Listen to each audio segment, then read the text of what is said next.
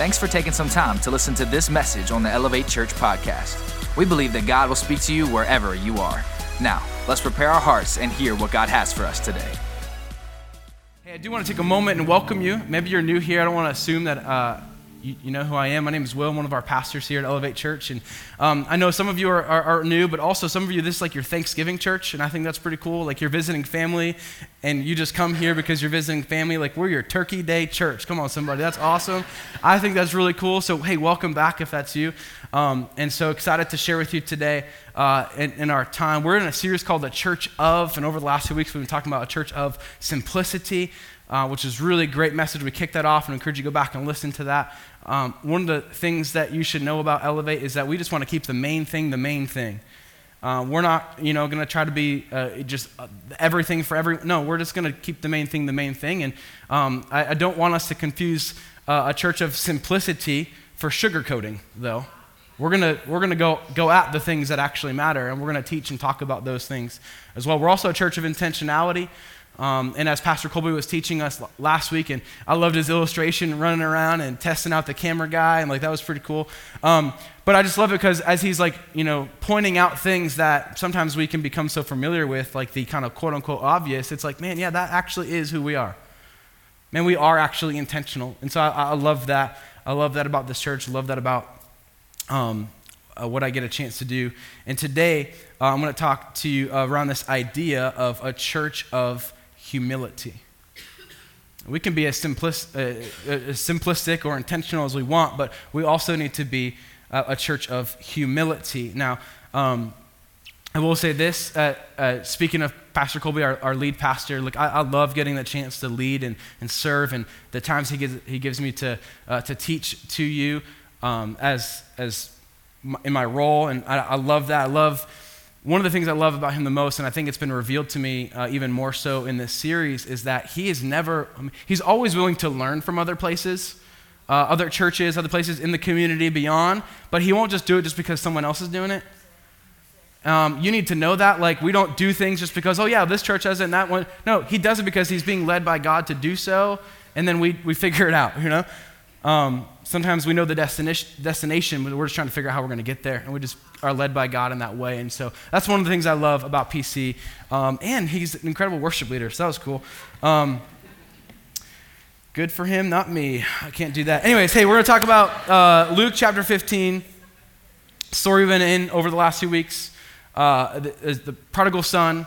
Maybe you know the scripture. Um, prodigal sons, maybe rather, we should, we should talk about as the, the, the younger boy asked for the inheritance. Let me catch up the speed. He asked for the inheritance of his father, which would typically not happen until after death, but asked for it ahead of time. Cool. Takes it. A couple days later, leaves, squanders it on prostitutes, drinking, lavish lifestyle, crazy, ends up in the pigs, right? And then he comes back home. He has this like kind of come to Jesus moment. He comes back home and and that's kind of you know what we see happen they th- start throwing a celebrating a party you know kind of for him um, and so that's actually we're going to pick up. This is the Father now speaking. This is a parable that Jesus taught uh, not only to his disciples, his disciples around, but also to tax collectors, sinners, the Pharisees were around as well. So he had, he had quite the crowd with him as he's teaching this. Um, and so we're going to pick this up in Luke chapter 15, starting in verse 24. The rest of the story is a little bit ahead of that. I think it starts around uh, maybe verse uh, 12 or 14 or something like that. I don't remember. So Verse 24, it says this For this son of mine, this is now uh, the father again, he's answering and he's celebrating what occurred. The younger son is now home. And this is the father's response. He says, For the son of mine was dead and is alive again. He was lost and is found. And so they began to celebrate. Meanwhile, the older son was in the field, and when he came near the house, he heard music and dancing. And so he called one of the servants and asked him what was going on. Your brother has come, he replied, and your father has killed the fattened calf because he, had, he has him back safe and sound. The older brother became very angry. He refused to go in, so his father went out and pleaded with him. But he answered his father in verse 29. He says, Look, all of these years I've been slaving for you, never disobeyed your orders, and yet you never even gave me a young goat so I could celebrate with my friends. But when this son of yours, who has squandered your property with prostitutes, comes home, you kill the fattened calf for him. Verse 31 My son, the father said. You are always with me, and everything I have is yours. But we have to celebrate and be glad because this brother of yours was dead and is alive again. Now, in this scripture, in Luke chapter 15, Jesus is teaching, again, these parables. And there's a couple different parables that are in here. I think there's three. And in two of those parables, it's all about the person going and seeking that which was lost. Now, this one is all about the lost coming home and, the difference kind of within that. But it's all also the common thread is there's a party, there's a celebration, there's, there's enjoyment that happens when that lost thing, no matter if it came home or was found, there's a, a celebration that kind of happens within it. And Jesus, as you look at his teachings, if you look in, in the Gospel of Luke or any other Gospels or teachings that Jesus is in, what's really interesting is sometimes he gives you uh, a teaching and it kind of ends with that common conclusion. You're like, oh, yeah, okay, I get what I'm supposed to get from this. Cool, I can do that, right? Sometimes, you know? But then other times it's like this where it's just like cliffhanger. Because let me ask you this what did the interaction, what happened after this interaction with the father and the older brother? You can't even flip to chapter 16 because it's just about some other stuff. It's about what's more teachings from. It's a legit cliffhanger. It just ends. Like, did the older brother go in to the party? Did he actually have some steak? Or did he stay outside? Like, did he go into the party? Maybe like some of us did on Thanksgiving, and we just kind of sat off to the side, arms crossed, like, I can't believe I'm here, but I'm here. But what happened? We have no idea. No clue what happened after this interaction. The only thing we do know is what happened within the interaction. But I believe what's so interesting about that is that as Jesus is even teaching in this moment, but I believe the word of the Lord for you today and for us today is that we have the same choice. Will we choose the same way that the older brother did? What do I mean by that? We see this in Luke uh, chapter 15, verse 29 we see that the older brother was very prideful. What, how do I know that? It says he answered his father. Again, he, he knows what's going on. His father comes out and pleads with them. He says, Look, all these years I've been slaving for you. I've never disobeyed your orders, yet you never gave me even a young goat so I could celebrate with my friends. What's the common words there? I, me, my. Who's the older brother focused on?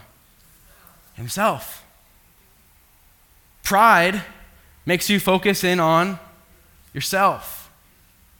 It, it, holds us into that space. Like he was wrapped up with this anger, the word says.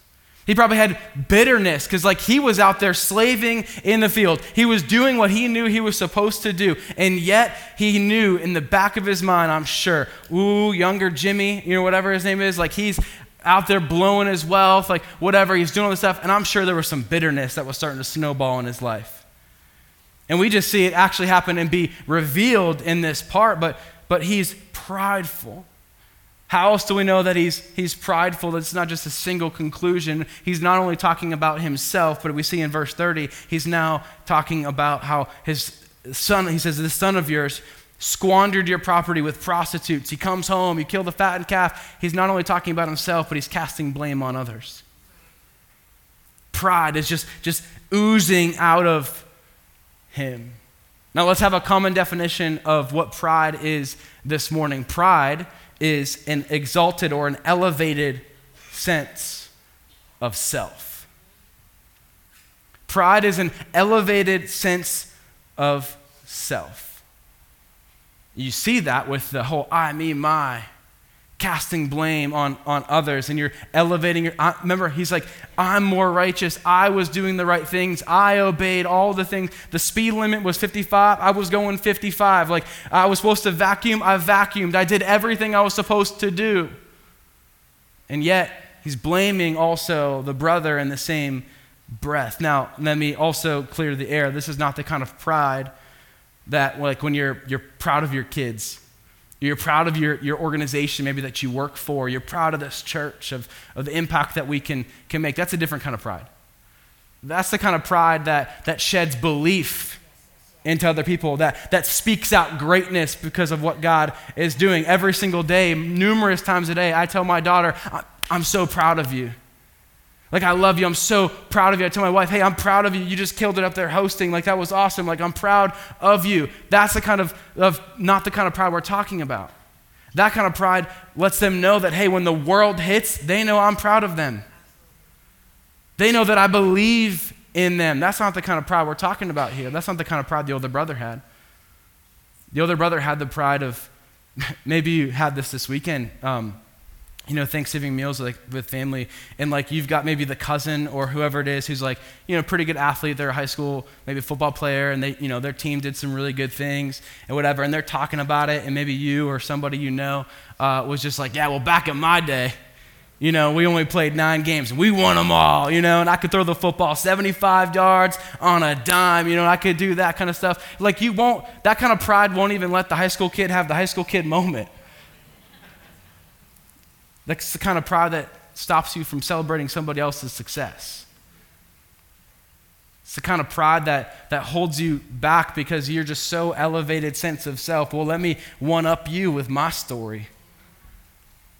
It's the kind of pride that doesn't allow you to take the mask off if you were with us a few weeks ago and redeem the drought. It doesn't allow you to take off maybe the, the mask you've been holding on to. Hey, for me, let's just be real clear. The mask that I hold on to is the mask of being a hero because I want to be all for all and at all. And pride shows up when I try to do all of those things and I just don't take it off and say, you know what? I actually don't have the answer. But pride holds me back in that space. What about admitting when we're wrong? Or, hey, actually have a weakness here. What about saying sorry even though you're 95% right? What about saying sorry when you're 95% wrong? Pride, pride will leak in and it'll, it'll show up when, when you, you know you don't know the answer, but you, you know, we all, everyone else knows you don't know the answer, but you're still trying to figure it out because, oh, yeah, I got this. I got this. That's the kind of pride we're, we're, we're, talking about, the kind of pride that, that shows up, that makes us buy cars or do certain things. Or maybe some of us, we face this pride this morning is I'm going to wear this shirt so that way they know. That, that, that, that way, the, that, ah, there's that single guy, he's across the auditorium. I'm going to put this shirt on. I'm going to wear these shoes. I'm going to have those jeans on so that I can impress someone who probably doesn't even know my name. Because we're so focused maybe on image instead of impact. And we, we, we sit in that space of, of pride. Here's what I need you to know about pride. I'm going to give you a couple things this morning. Pride will always leave you stuck. Pride will leave you, you stuck. Listen, you can deal with some of these outside issues of, you know what, I'm just going to make all my clothes the same. I'm always going to wear a gray shirt and black pants and, and Brooks, you know but you're just dealing with branches at that point. The root is still there. You can trim off all the branches you want, but we still got a tree. The root of the issue is pride, and it keeps us stuck. It actually even causes us to live in a place of fear. And so we that divert the plans of God in our life because we're afraid of what God maybe would do with us. And so we, we, we are fearful of it, and so we get stuck in the place of complacency where we are. What else will pride do? Pride will blind you. Now, the older brother was blind. Maybe not physically, but the older brother was, was blind. Why? Because he couldn't even understand the purpose of the party. Let me ask you this what was the purpose of the party? The purpose of the party was because the younger son was dead but is now alive. The purpose of the party was because he was what was once lost is now found. What the servant say? Hey, your younger brother, he's safe and sound. The purpose of the party wasn't to celebrate the mistakes that the younger brother made. They weren't condoning, hey, all those things. The purpose of the party was because what was dead is now alive. But the younger brother, the older brother, was so blind to the reasoning that he was just so focused on I, me, and my pride leaves us blind it leaves us trapped in this space of not even being able to see beyond ourselves. And we just get stuck. Let me get really practical here is that pride, like even, even here, we can come into this room and we can maybe watch online and, and we get so focused in on why, well, why were the lights doing that? And why was the, the lyrics were a little bit different, whatever. And we get so focused on all these other things that we actually miss out on the actual reason behind anything that we're doing. This is the kind of pride that shows up that, like, hey, when we say, hey, we've had 5,033 people give their life to Jesus here, and you're like, yeah, yeah, but what about fill in the blank? The purpose of the party was because dead things were coming to life. The rest of the parables that Jesus is teaching in, in Luke 15 is all about lost things coming home, dead, now alive, lost, found.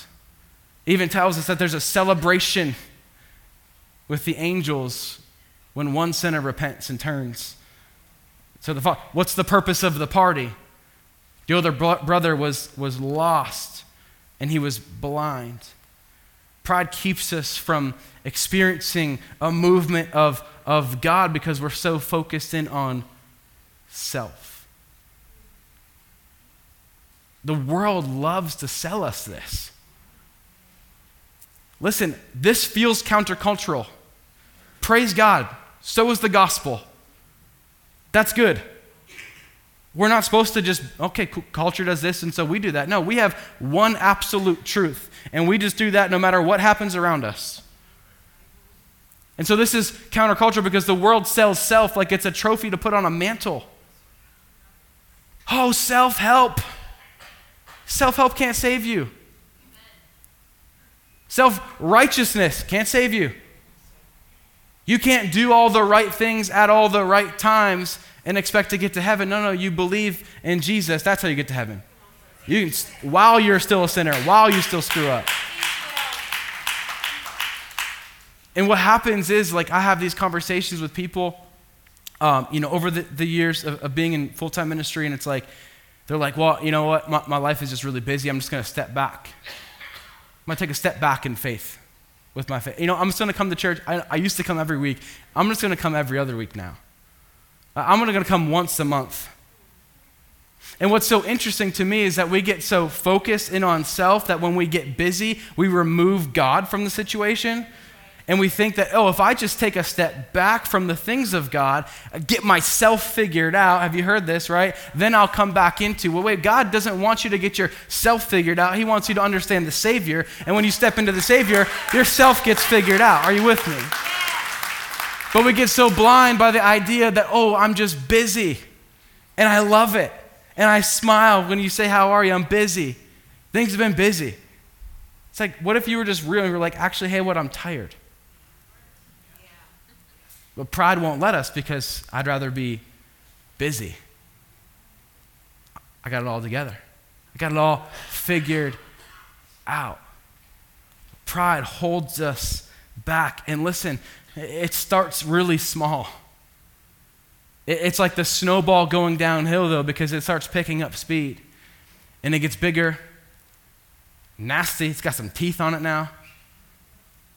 Here's what you need to know about pride is that pride will destroy you. The Bible tells us that pride comes before the fall. You don't fall and then become, no, no, pride comes first. It leads to destruction. Pride is a great enemy to your life. And I'm not saying that loosely. Listen, let me put it this way if that doesn't scare you enough. Pride is an anti God state of mind. Why do I say it like that? Pride is so dangerous and so destructive. That's what got the devil kicked out of heaven. He didn't just like trickle and fall. No, he was removed. Yes, sir. Yes, sir. Like it's bigger than just like, oh yeah, I made a mistake. Okay. Cool, we're good. No, it's destruction that happens. Why? Because because the devil couldn't just actually be a servant of God. He wanted to be God, which mimics a lot of our lives in a lot of situations, but we try to, to be the, the God of the situation, and that's what pride feeds us into. And so the devil, that happens to him, and he doesn't stop and stay there because pride continues to roll. And so he starts to deceive Adam and Eve in the garden. We see this in Genesis chapter 3. I'll, I'll, just say this quick. It says that God knows, this is the enemy speaking. He says, For God knows that when you eat from it, meaning the tree of the knowledge of good and evil, your eyes are going to be open and you're going to be like God. You're going to have this elevated sense of self. And you're going to be amazing. Like you're going to know good and evil. And wo- the woman sees it. Saw it was good for food. Oh, but it was pleasing to the eye, but it was also desirable for gaining something that God did not want to give them yet puffs up. And so she takes it, she eats it, and we know the story. It destroys everything. And we're stuck. Another verse in James chapter 4 tells us that scripture says, and it's alluding to Proverbs chapter 3, it says that God opposes the proud.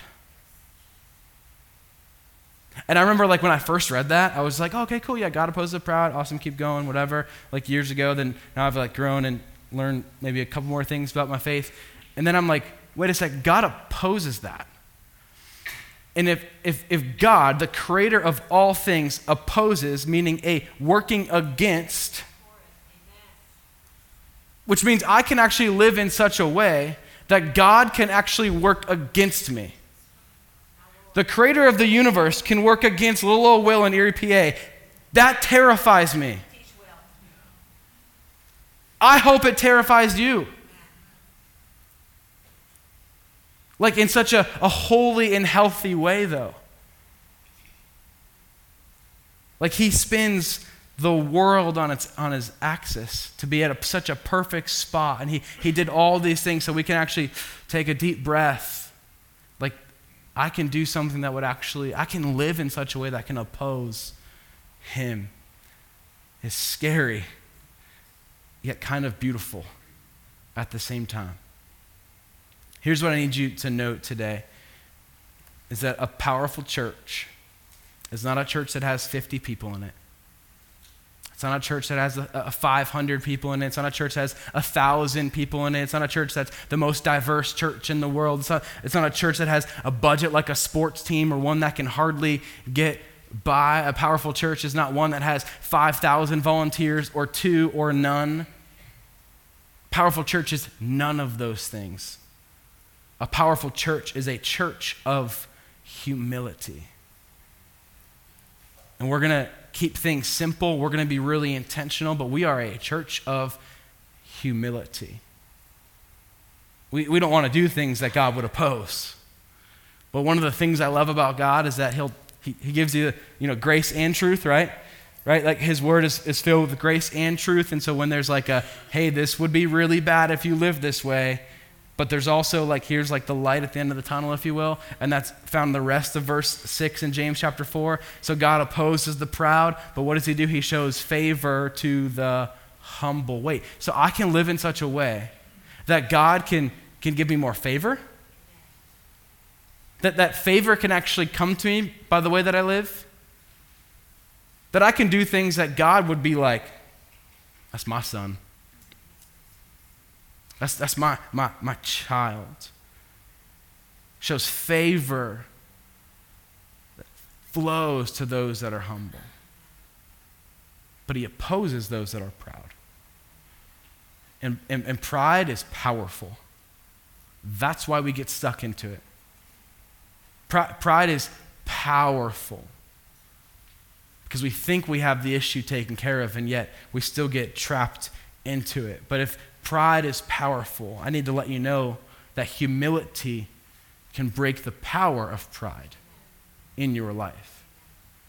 Because now you've got the creator of the universe that spins the earth on its axis in such a way that's not no longer working against you, but it's actually showing favor towards you.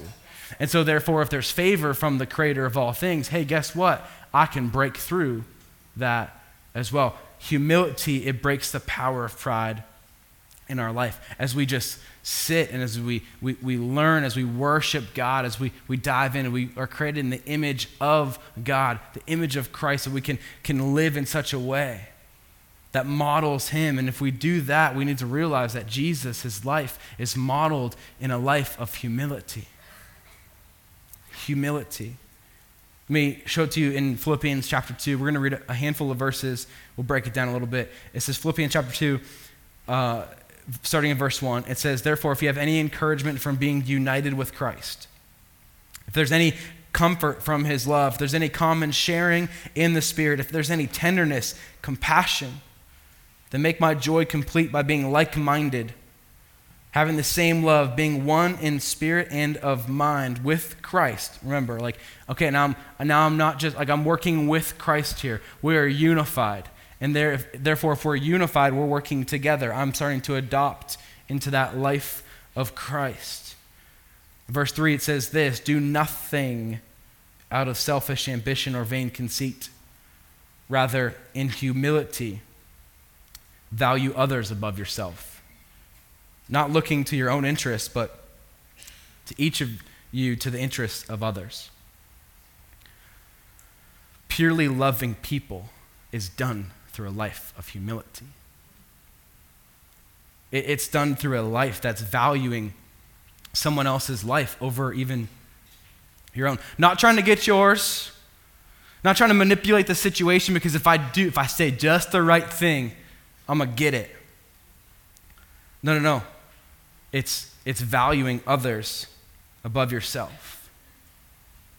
And Jesus, he takes this path of humility.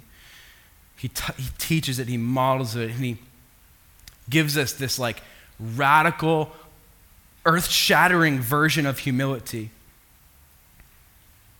that he models around this idea. He's like, hey, guess what? Greatness, it's not actually about how great you are, it's about how great you serve others. Like, which outraged the religious leaders of the time. It actually outrages us as well, right?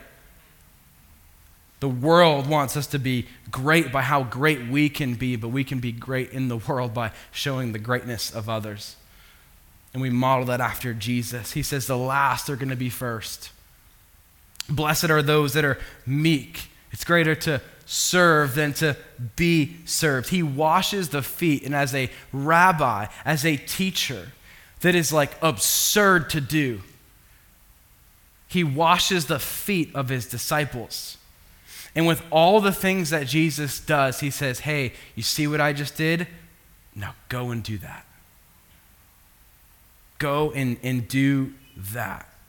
It's this ultimate act of humility that he has as he serves others. And we see that in verse, uh, through, verses 5 through 11. Let's read. It says, In your relationships with one another, have the same mindset of Christ, as Christ Jesus, who, being in the very nature God, did not consider equality with God something to be used to his own advantage. Listen, Jesus, fully God, fully man, had every right to be like, Guess what? I'm God. I can do what I want. But what did he do? He didn't use that to his own advantage. But he makes himself nothing by taking the very nature of a servant. He was made in human likeness says he's being found in appearance as man. What does he do? He humbles himself by becoming obedient to death, even death on a cross. And so God exalts him to the highest place. He gives him the name above every other name. And that that name, every, and at the name of Jesus, every knee shall bow in heaven and on earth and under the earth, and every tongue acknowledge that Jesus Christ is Lord to the glory of God our Father. Jesus chose redemption through humility. They wanted him to come and just, you know, in a thing of power and war and take out those that were afflicting them, but he comes in a place of humility. And so we're left with a choice today. Just like a choice that the older brother had. Am I going to live with a life of pride? Or am I going to choose to live a life of humility? Now, listen, the, the older brother, let's be very clear, he didn't cause the younger brother to go do the things that he did. It, it wasn't his fault that his younger brother went and just had this amazing and lavish lifestyle. It wasn't his fault.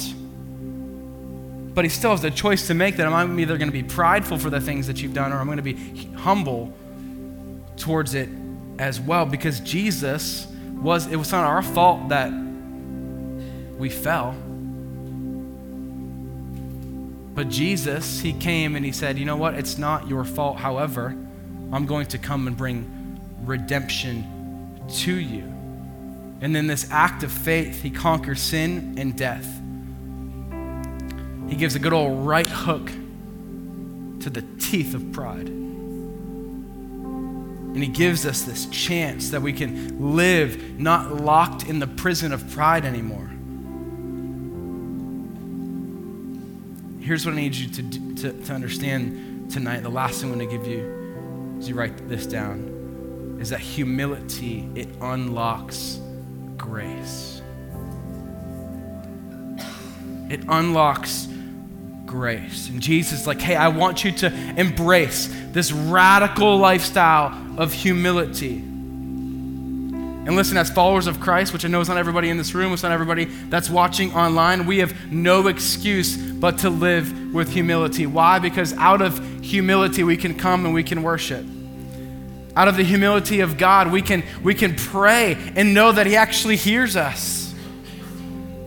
Out of God's humility, we can be saved. And it unlocks grace and it brings favor. And we've been invited to participate in that same humility. Listen, we know that in Christ's humility, the glory of God is revealed. In your humility, the glory of God can be revealed. As we just choose to live this life that is just open, surrendered, saying, God, have your way. I, I don't want to make myself great. I want you to be great. And so, use me, God. Partner with me. Show me. Would you stand to your feet this morning? I want to pray for us. As we enter into a time of worship together, would you just bow your heads and close your eyes? We've intentionally left some space today to just sit in the presence of God to give us a chance that maybe with all the things going on in our lives and the world, that maybe we've never even had a moment to just sit in the presence of God and acknowledge that presence. Father, we turn to you right now.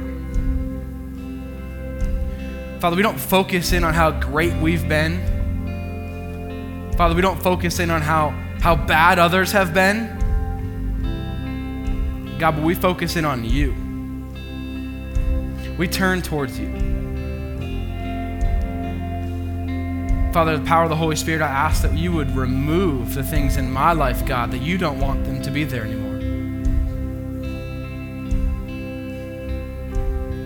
Thank you, Holy Spirit, that you are revealing things to each and every one of us to live in this life of humility. Father, we pray and we know that as we turn to you, as, you, as we ask you to remove things, God, that you actually give us a life that we can live in freedom. And so, Father, we seek your presence and we seek the freedom, God. We don't have to live prideful anymore, Father. We seek your freedom. Father, we ask to be transformed into your image, God, for your glory this morning. We thank you, Holy Spirit. Even as we pray this morning, there are those that are in this room, God, that have never turned their hearts to you. And their first step in a life of humility is just not trying to live their life on their own anymore, but is to surrender, say yes to your son Jesus, to receive the grace that has been given through Christ who lived a perfect and sinless life, who died a criminal's death in our place so that we can be set free from our sins. And those that are in this room and online this morning, Father, I pray that they would understand that we don't have faith in a God who is dead, but we have faith in a God who is alive.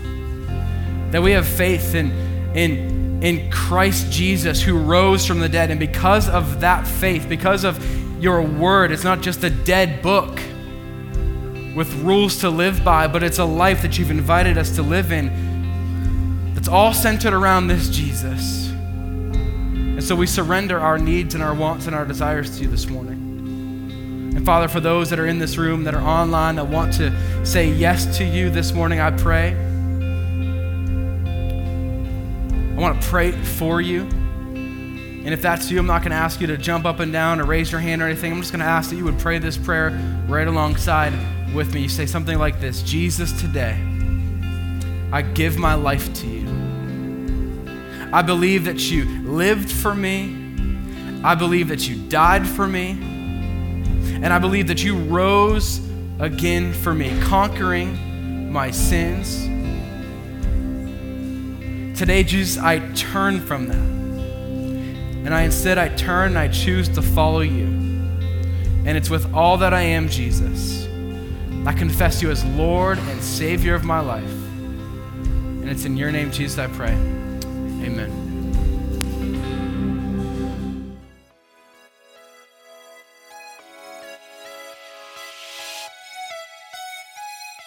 Thanks for checking out this week's message on the Elevate Church podcast, and we hope you really enjoyed it. If you made a decision to follow Jesus, congratulations. Welcome to the family. We would love to know about it, so please let us know by going to elevatechurch.com/yes.